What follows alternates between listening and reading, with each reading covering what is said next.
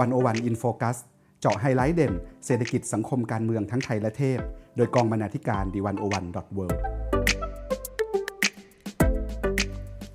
สวัสดีค่ะคุณผู้ฟัง ขอต้อนรับเข้าสู่รายการ One-O-One In Focus EP ที่ 28 คุณผู้ฟังคะ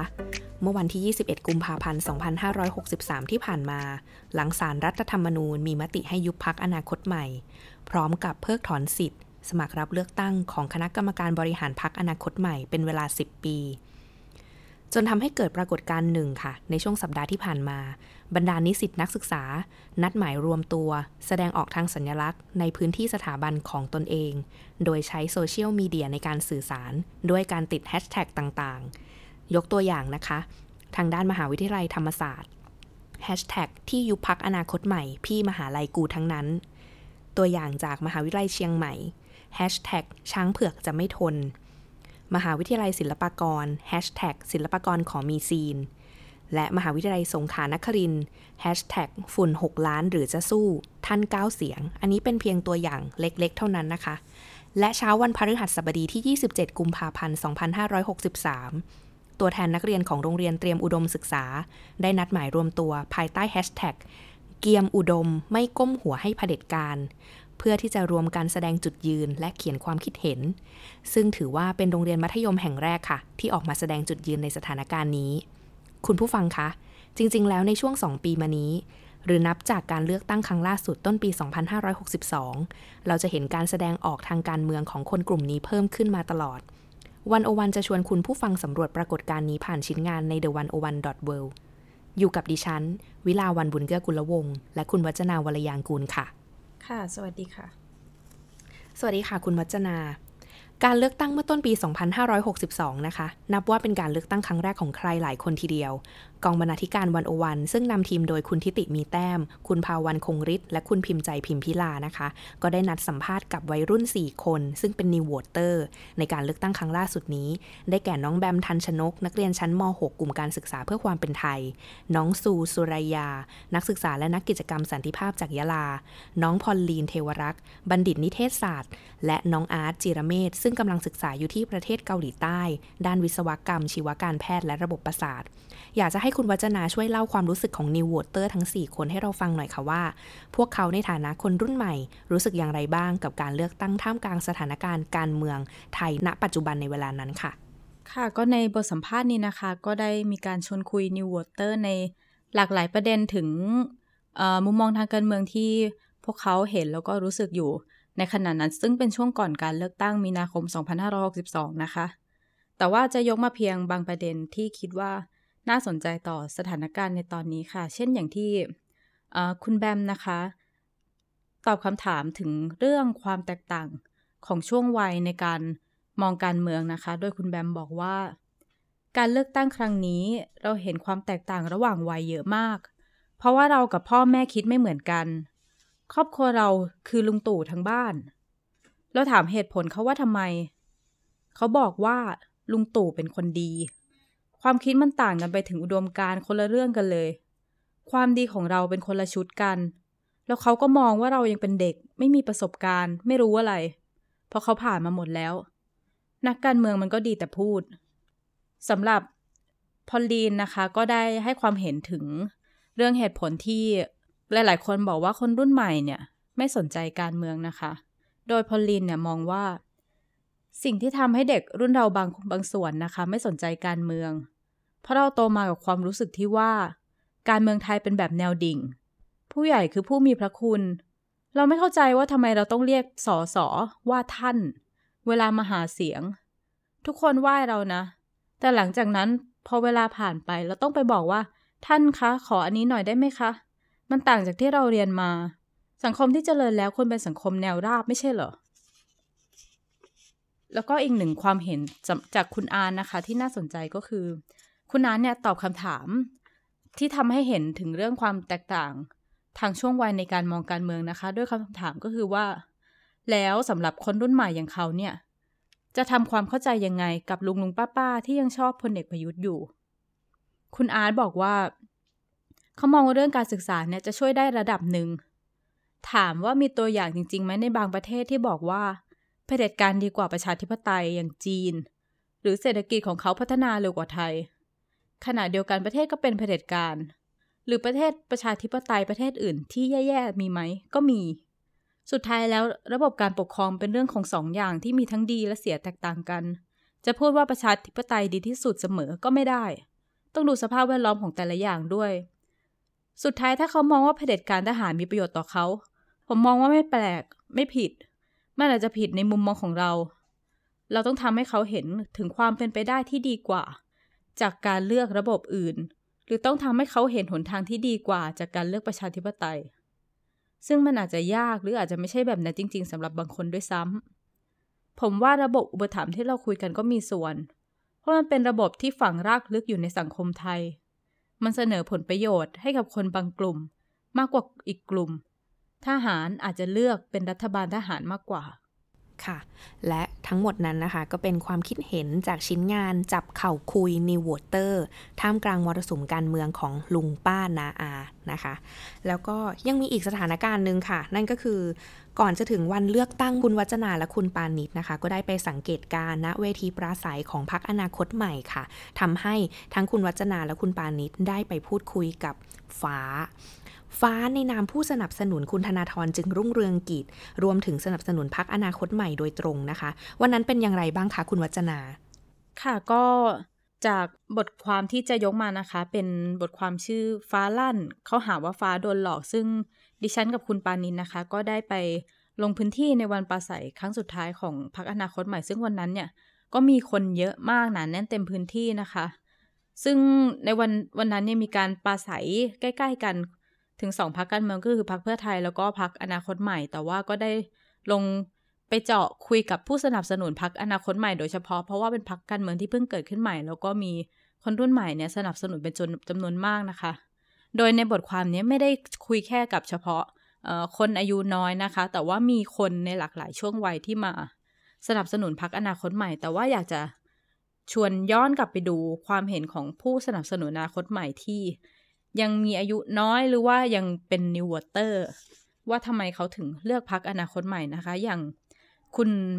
แพลวอายุ 18 ปี แล้วคุณบิวอายุ 24 ปีนะคะ เป็นพี่น้องกันนี่มาจากจังหวัดอุดรธานีนะคะ คุณบิวเนี่ยบอกว่าจุดหมายที่เขาอยากจะเลือกพรรคการเมืองก็คือ เขาอยากสนับสนุนเรื่องความเท่าเทียมนะคะ เพราะเขาได้มาดูปลาใสของพรรคอนาคตใหม่แล้วเนี่ย ก็ได้เห็นเป็นผู้สมัคร สสชาวมงขึ้นมาปาใสเขาชอบคำพูดได้ว่าชาวมงหรือชาวซาไกทุกคนในประเทศเนี่ยเราคือพี่น้องกันทั้งหมดทำให้คุณบิวเนี่ยได้เห็นว่าเราลืมที่จะมองเห็นคนตัวเล็กๆ พวกนั้น ยิ่งทำให้เขารู้สึกว่าพักอนาคตใหม่เนี่ยมองเห็นถึงเรื่องความเท่าเทียมจริง ๆ ส่วนคุณแพลวนะคะ ก็เสริมขึ้นมาว่า เขาเนี่ยอยากเห็นความเปลี่ยนแปลง เขาเกิดมาในยุคใหม่ ก็อยากจะลองอะไรใหม่ ๆ บ้าง นี่เป็นการเลือกตั้งครั้งแรกของคุณแพลวนะคะ เธอเลยอยากให้การเลือกตั้งครั้งนี้ทำให้ประเทศชาติดีขึ้นมา และอีกสองคนนะคะที่เราได้ไปชวนคุยคือคุณอันอันและคุณเนยนะคะ อายุ 18 ปี เป็นคนกรุงเทพมหานครแล้วก็ในปี 62 นะคะ เธอทั้งสองคนก็ได้ใช้สิทธิ์เลือกตั้งเป็นครั้งแรกค่ะ โดยคุณเนยเนี่ยมองกันเลือกตั้งครั้งนั้นว่า เธอคิดว่าประเทศไทยเนี่ยต้องมีอะไรที่ดีกว่านี้ ตอนนี้เรารู้สึกว่าหลายๆเรื่องสามารถปรับให้ดีขึ้นมาได้ แต่เขาเลือกที่จะไม่มาสนใจเราว่าเป็นยังไง เราต้องการให้ประเทศไทยดีขึ้นจริง ๆ อยากใช้สิทธิ์ของเราจริง ๆ ซึ่งพอถามว่าถ้าขั้วอำนาจเดิมเนี่ยได้สืบทอดอำนาจต่อ พวกเขาจะรู้สึกยังไง คุณอันอันนะคะ ก็บอกว่า ถ้าพวกเขาได้เป็นรัฐบาลขึ้นมาแล้วยังจะใช้มาตรา 44 ได้อยู่หรือเปล่า คิดว่าก็ต้องมีการตรวจสอบบ้าง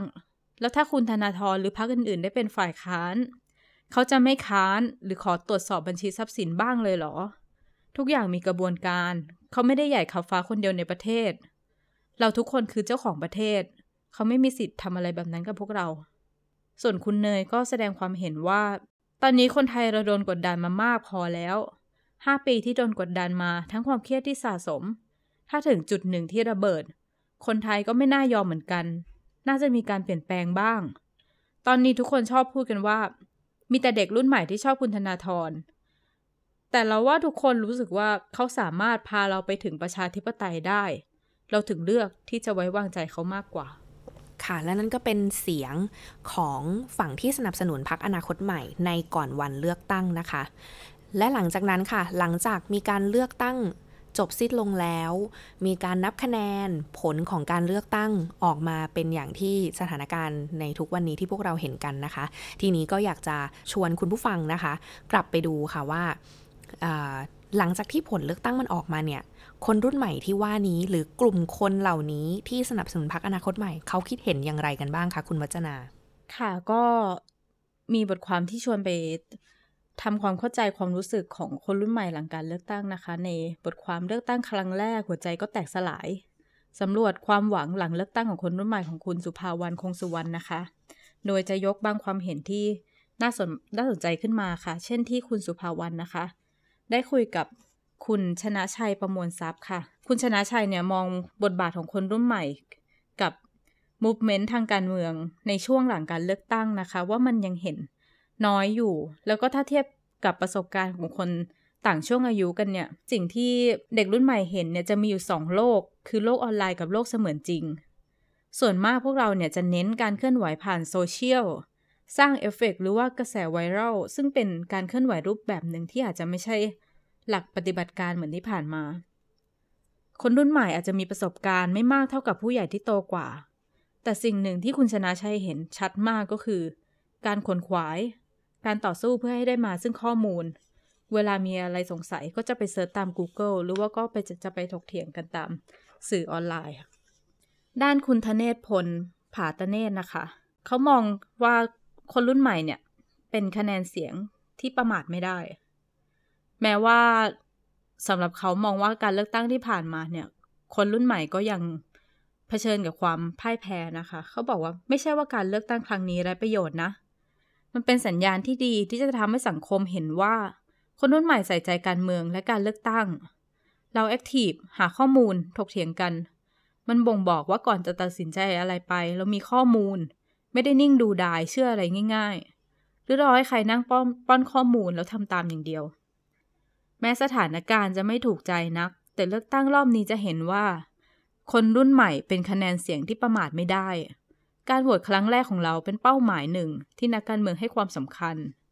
แสดงว่าเราก็มีบทบาทในการเมืองมากขึ้น และพลังของเราจะมีผลต่อการเปลี่ยนแปลง ไม่มากก็น้อย อีกคนหนึ่งคือคุณบุษยาอุ่นพัฒนาสินนะคะ เธอมองว่าหลังเลือกตั้งเนี่ย เธออยากจะเห็นประเทศไทยที่ดีกว่านี้ อยากเห็นปัญหาเชิงโครงสร้างต่างๆ อย่างเช่นเรื่องคอร์รัปชันนะคะ ต้องถูกแก้ไข แล้วก็ที่สำคัญก็คือตอนนี้หลังการเลือกตั้งเราควรจะมีคนเก่งที่สามารถทำให้ประเทศไทยพ้นภัย หรือดีขึ้นกว่านี้ได้ ซึ่งคนเก่งในที่นี้ก็ไม่รู้ว่าเขาจะเป็นคนดีหรือเปล่า แต่ในระยะสั้นเราต้องการคนที่แก้ปัญหาเชิงโครงสร้างให้ได้ เราต้องการคนเก่ง แต่สำหรับคุณบุษยาผลการเลือกตั้งที่ผ่านมาทำให้เธอรู้สึกว่า สิ้นหวัง แต่ว่าเธอก็ยังเชื่อในการเปลี่ยนแปลง เมื่อเจเนอเรชันที่มีพฤติกรรม ทัศนคติทางการเมืองและการรับข่าวสาร ในลักษณะเช่นคนรุ่นใหม่นะคะ ที่มีความอยากรู้อยากหาคำตอบ หาข้อมูล เธอเชื่อว่ามันจะทำให้เกิดการเปลี่ยนแปลงได้แน่ ๆ เพียงแต่ว่าต้องใช้เวลาแล้วก็การรวมพลังกันค่ะ ค่ะและนั่นก็เป็น สถานการณ์ที่เกิดขึ้นในเมืองไทยของเรานะคะ นอกจากนี้แล้วนะคะ เราอาจจะเห็นว่าสถานการณ์ของคนรุ่นใหม่ หรือคนที่มีอายุช่วงวัยในลักษณะของเป็นเด็กวัยรุ่นเนาะอายุประมาณ 10 ปลายๆนะคะ ทีนี้เนี่ยมันเป็นสถานการณ์ที่เกิดขึ้นทั่วโลกเช่นเดียวกันนะคะ อย่างเช่นทางฝั่งยุโรปเอง อันนี้เป็นชิ้นงานของอาจารย์จันจิราสมสมบัติภูลสิรินะคะ ซึ่งอาจารย์ได้เขียนไว้ว่ามีวันหนึ่งนะคะ ที่อาจารย์อยู่ที่ประเทศเยอรมนีเนี่ยอาจารย์ได้ยินเสียงกลองมาร์ชแล้วก็การเดินขบวน นั่นก็คือเป็นคำพูดของกลุ่มคนที่พูดว่าหยุดขโมยอนาคต เอาอนาคตของเราคืนมา นั่นคือการเดินขบวนณ เมืองไลป์ซิกนะคะ ในประเทศเยอรมนี ซึ่งเป็นส่วนหนึ่งของแคมเปญวันศุกร์เพื่ออนาคต แคมเปญนี้นะคะ จัดขึ้นทั่วโลก 125 ประเทศนะคะ มีเข้าร่วมรวมกันกว่า 1.6 ล้านคนค่ะ โดยนักเรียนนักศึกษา ร่วมหยุดเรียนวันศุกร์และเดินขบวนเรียกร้องให้บรรดานักการเมือง ซึ่งขณะนั้นเนี่ยกำลังรณรงค์หาเสียงกันสำหรับการเลือกตั้งรัฐสภายุโรปนะคะ ซึ่งอยากจะให้ดำเนินมาตรการเร่งด่วนในการแก้ไขปัญหาการเปลี่ยนแปลงภูมิอากาศโลก ซึ่งคนที่เริ่มต้นแคมเปญนี้ก็รู้จักกันดีนะคะสำหรับพวกเรานั่นก็คือน้องเกรตาทุนเบิร์กนั่นเอง ซึ่งน้องเกรตาเนี่ยเป็นนักเรียนมัธยมวัย 16 ปีนะคะ ได้จัดกิจกรรมประท้วงในที่ที่สวีเดนที่บ้านเกิดของเธอก่อนนะคะ โดยตั้งชื่อว่าหยุดเรียนเพื่อหยุดทำลายโลกนะคะ หลังจากที่เกิดเหตุไฟป่าครั้งใหญ่ขึ้นในประเทศสวีเดนเมื่อปี 2561 นะคะ น้องเกรตาก็เป็นคนที่ผลักดันนะคะ ให้ผู้ใหญ่โดยเฉพาะว่าให้ผู้ที่มีอำนาจตัดสินใจในเชิงนโยบายเนี่ย ได้เร่งลงนามในสนธิสัญญาปารีส เพื่อที่จะมุ่งลดก๊าซเรือนกระจกนะคะ นั่นคือเป็นสิ่งที่เกิดขึ้นในฝั่งของยุโรป ส่วนประเทศกำลังพัฒนาใกล้บ้านเราฟิลิปปินส์เองนะคะ ก็เพิ่งได้รับผลกระทบจากภัยธรรมชาติ ซึ่งเป็นผลจากการเปลี่ยนแปลงภูมิอากาศด้วยเช่นกันนะคะ อันนี้ก็มี มีมีการรวมตัวกันที่เกิดขึ้นด้วยนะคะ นอกจากนี้แล้วนะคะ ในฝั่งอเมริกาเองก็มีชื่อว่าการชุมนุมวันศุกร์เพื่ออนาคตนะคะ เป็นการสะท้อนการตื่นตัวของคนรุ่นใหม่ทั่วโลกในช่วง 2-3 ปีที่ผ่านมา นั่นก็คือเอเป็นแคมเปญที่ชื่อว่าเดินขบวนเพื่อชีวิต ในอเมริกานะคะ ซึ่งเกิดหลังจากปฏิบัติการอุกอาจยิงถล่มในโรงเรียนมัธยมนะคะ ในรัฐฟลอริดาเมื่อต้นปี 2018 นะคะทีนี้ค่ะ นักเรียนในรัฐฟลอริดาเนี่ย ก็ได้เปลี่ยนสถานะตัวเองนะคะ จาก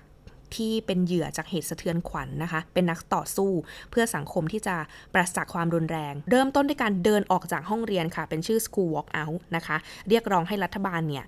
ได้ควบคุมการใช้อาวุธปืน เพื่อก่อความรุนแรงอย่างมีประสิทธิภาพมากขึ้น คือให้รัฐบาลเนี่ยควบคุมการใช้อาวุธปืนให้มีประสิทธิภาพมากขึ้นนั่นเองนะคะ กิจกรรมครั้งใหญ่ของน้องๆนนักเรียนนี้นะคะ คือการรวมตัวกันประท้วงในวอชิงตันดีซีซึ่งมีผู้มาเข้าร่วมรวมถึง 5 0 0 0 0 0 คนเลยทีเดียวนะคะ ข้อเรียกร้องหลักของน้องๆก็คือว่า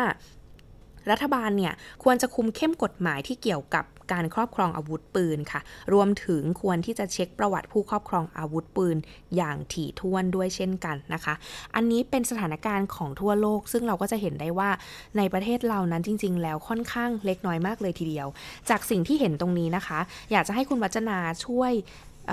สรุปข้อสังเกตของอาจารย์จันจิลาให้พวกเราได้ฟังกันนิดนึงค่ะ ว่าอาจารย์ได้ตั้งข้อสังเกตไว้ว่าอะไรบ้างค่ะ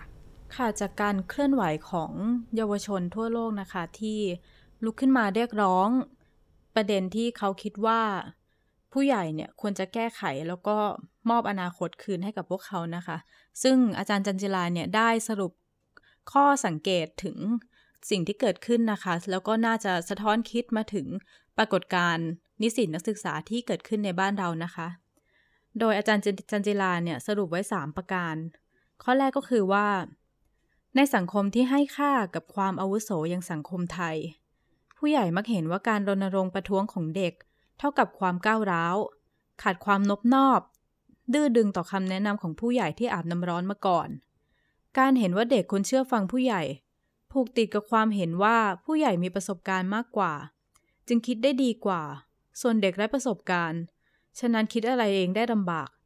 ด้วยเหตุนี้เมื่อเยาวชนแสดงความเห็นทางการเมืองที่แย้งกับผู้ใหญ่ เด็กมักถูกตาหน้าว่า แกนนำกลุ่มการเมืองทั้งหลายชักจูงอยู่เบื้องหลัง ดาวกับว่าเยาวชนเหล่านี้คิดเองไม่เป็น การลุกฮือของคนรุ่นใหม่ ในแต่ละประเทศที่ได้กล่าวไปนั้น แย้งกับความเข้าใจเช่นนี้ เพราะเยาวชนเหล่านี้กำลังเตือนสติผู้ใหญ่ให้หยุดยั้งการทำลายอนาคตของพวกเขา วันหนึ่ง ผู้ใหญ่เหล่านี้จะลาโลกไป พวกเขาตั้งหากที่ต้องอยู่รับผลจากการกระทำของพวกผู้ใหญ่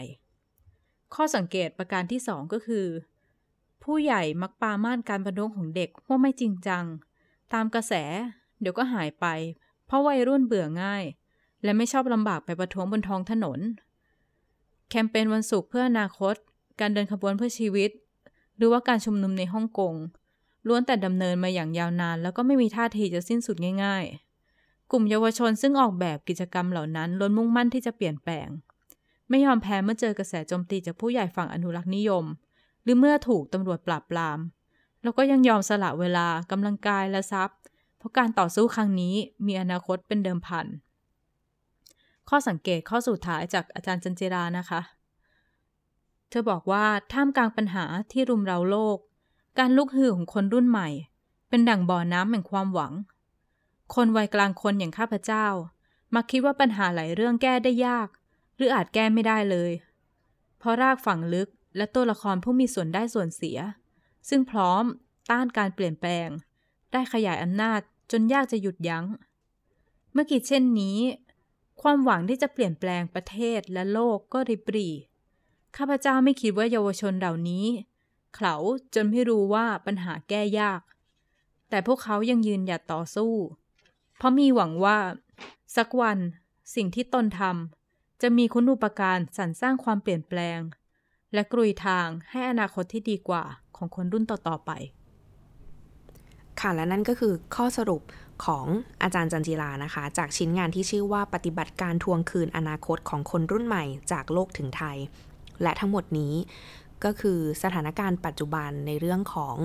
อการออกมาเคลื่อนไหวของนิสิตนักศึกษารวมถึงนักเรียนนะคะ เกี่ยวกับสถานการณ์การเมืองในเมืองไทยของเรานั่นเอง การเคลื่อนไหวของน้องๆนนักเรียนนิสิตนักศึกษา เป็นดังความหวังนะคะ ให้กับพวกเราที่ได้เห็นว่าเด็กๆให้ความสำคัญกับการเมือง จริงๆแล้วพวกเขายังจะต้องมีชีวิตอยู่ต่อไป ทั้งตัวดิฉันเองและคุณวัจนา เราอาจจะกำลังค่อยๆ โรยราลงไปเรื่อยๆนะคะ พลังพลังงานบางอย่างที่เด็กๆเเขามีบางครั้ง พวกเราก็เริ่มสงสัยในตัวเองว่า เรามีเท่าพวกเขาไหม ทั้งหมดนี้ก็คือวันโอวันอินโฟกัสตอนนี้ค่ะ สวัสดีค่ะ สวัสดีค่ะ